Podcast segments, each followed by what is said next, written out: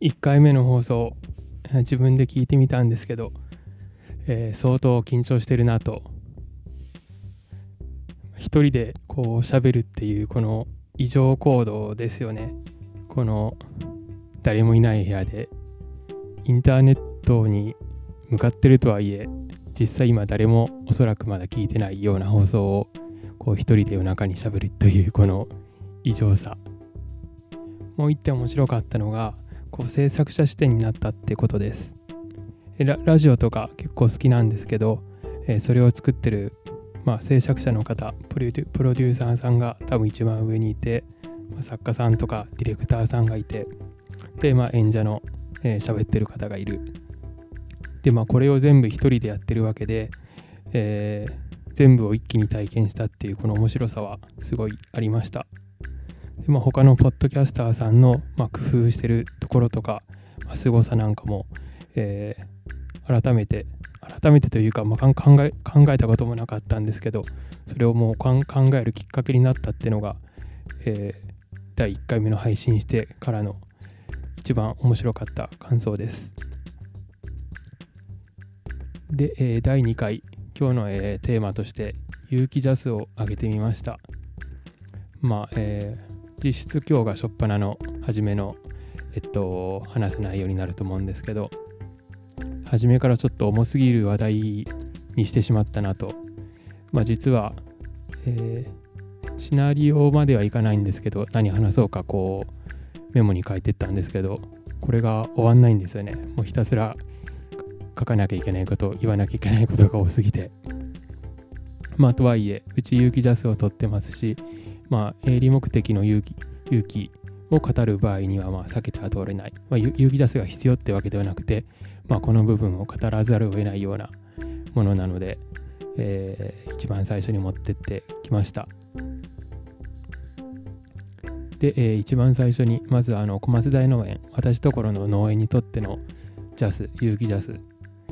どういうふうに捉えてるかっていうところをまずまあさらっとお話ししますこれはもう、えー、うちにとってはただのもう商売道具だと思ってます。有機農産物市場にまあ入り込む入り込むためにまあ必要なツールです。まあ本当ただの道具です。で、えっと、有機農産物を有機野菜を求めてるお客さん。まあ、そういう需要があるんで、まあ、そこに入り込んでいく、まあ、新規収納して、えー、どうやって営業していこうかなと考えた時に何かしらの強みがないといけないかなと思って、まあ、これ便利じゃん、まあ、一つの武器として便利じゃんと思って、えー、取得することになりましたでまあそういう需要に、えー、需要のある場所に入り込むための、まあ、パスポートみたいなもんやと捉えてますまあ、パスポートって、えー、必要な場面がかけられた証明書ですよね。ただの証明書ですよね。でそれ自体には何も価値がないです。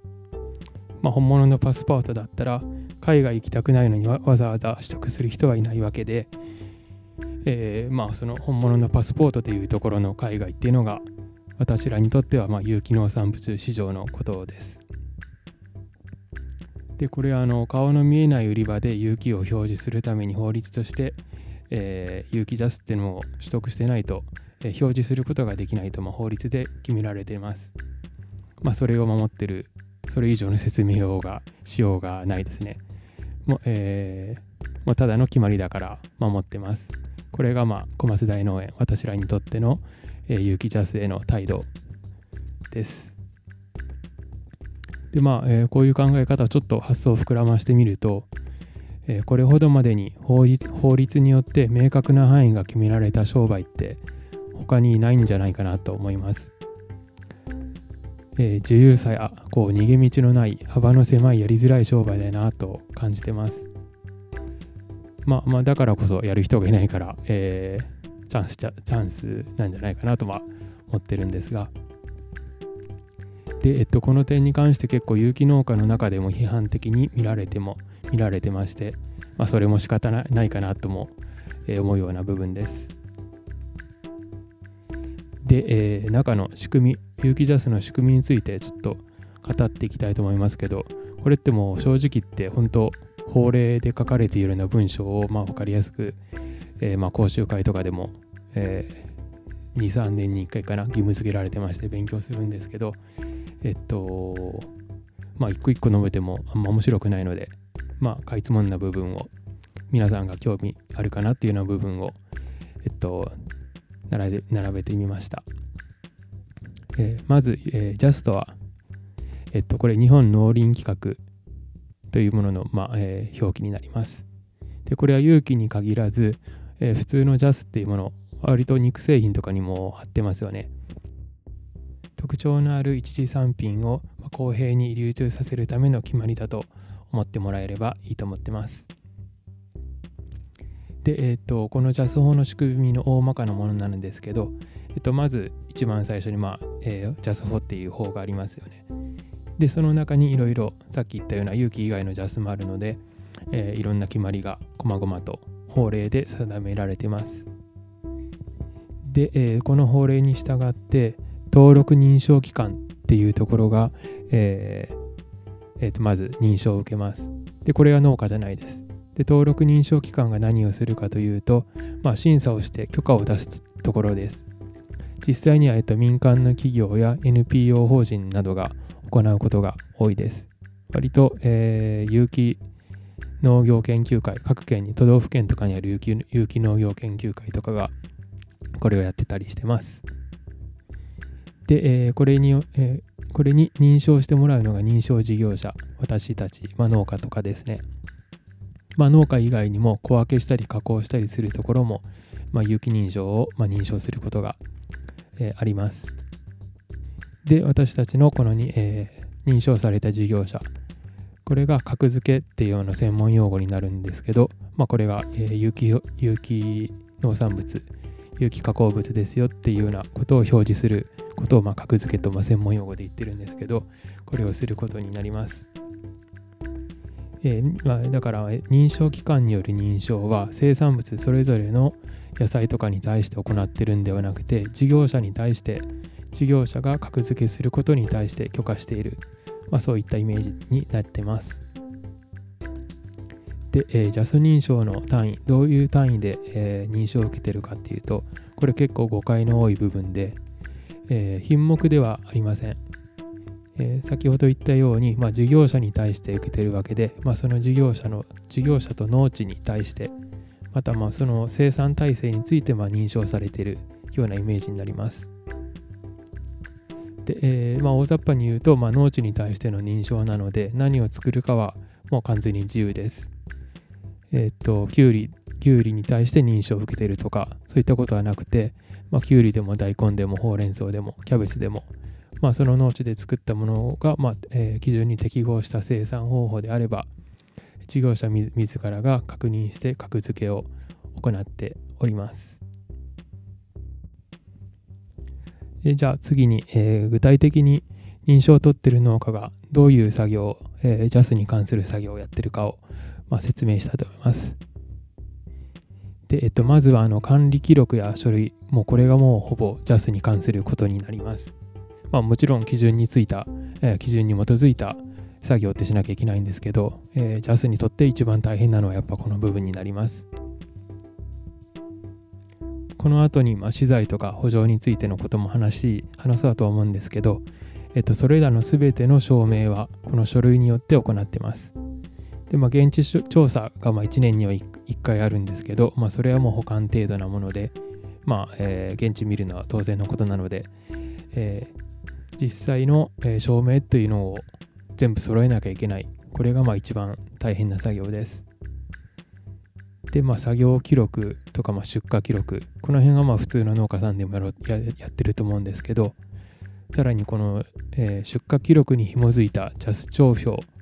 ジャス帳帳票っていうのもちょっとあの専門用語なんですけど、大抵の場合はシールとか袋にあの有機ジャスのマークがついてるのを印刷してまして、それの枚数がちゃんと合ってるかとか、えー、そういった帳票になります。それを毎日記録する、出荷ごとに記録する。あと一番多いのが、大変なのが資材証明。ほんと全ての資材について、えー揃えて、メーカーさんから揃えて、もしくは販売店さんから揃えて、えまあ、結構メーカーさんとか、メーカーさんはそうでもないんですけど、販売店さんだったりすると慣れてない場合は何ですかそれみたいな感じで言われて結構これ集めるのが大変です。気を使気を使います。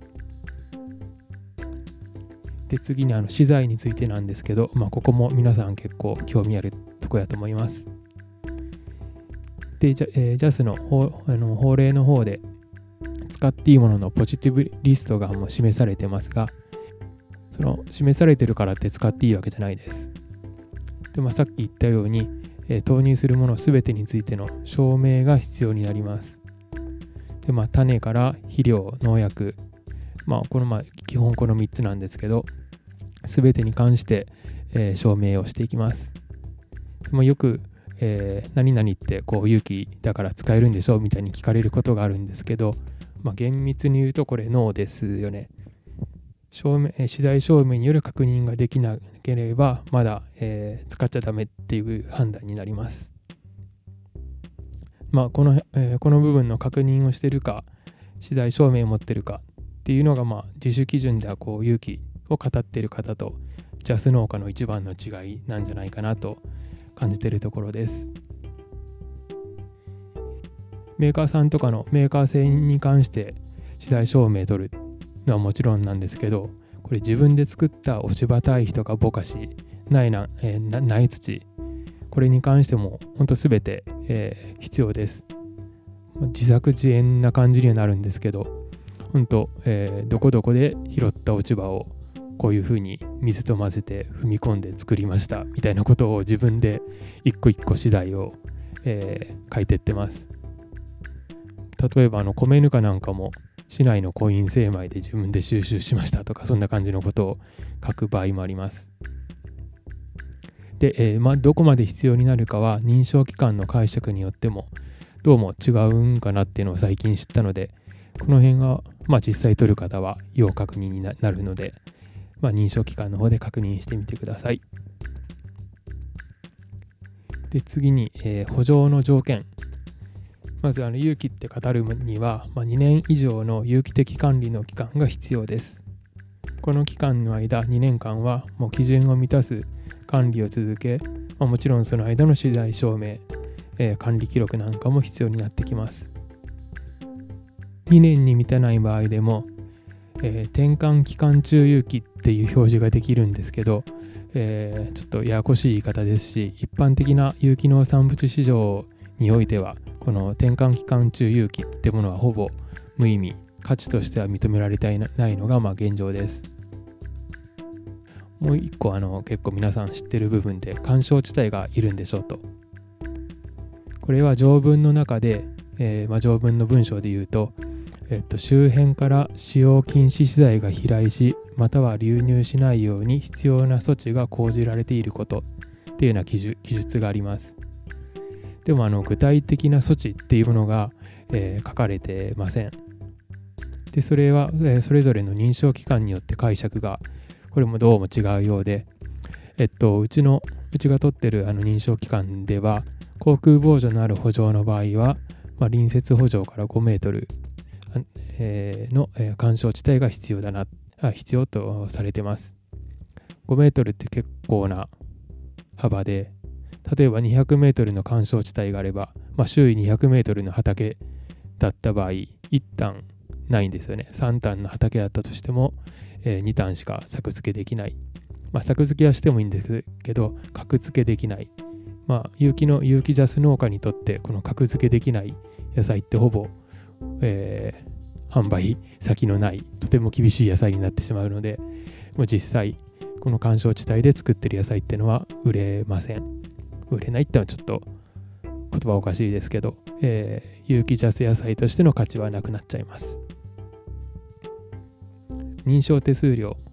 これも割とあの負担なんでしょっていうような形で、えー、話、えー、振られることあるんですけど、これはまあまあ、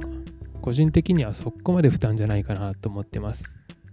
うちの実際の額で言うと、今2ヘクタールで取ってますけど、7万円ぐらいかな。それくらいで年間収まってます。まあまあ一般的な、えー、個人農家だったら5万から10万ぐらいで収まるんじゃないかなと。結構この認証料ってコンサル料みたいなのが含まれてるようなところもあると思うのでそういったところはもちろん高くなると思います。えー、認証機関の説明のところで言ったように NPO 機関みたいなところで取れば割と安めの設定なる設定になってるので、えー、まあ、そういったところを探せばいいかなと。まあ、この手数料、この有機ジャス市場へのま交通手形、そんなえー、それを買ってるかなと、そんな感じで解釈してるので、そう考えれば、えー、ある一定の市場の中にこのお金で入れ入れてもらえるんであれば、それほど高くないんじゃないかなと自分では感じてます。まあ、自分で販売しない場合、まあ、普通の農家さん共同で、えー、販売することによって、まあ、農協さんとか入って、まあ、会費があったりなんかいろんな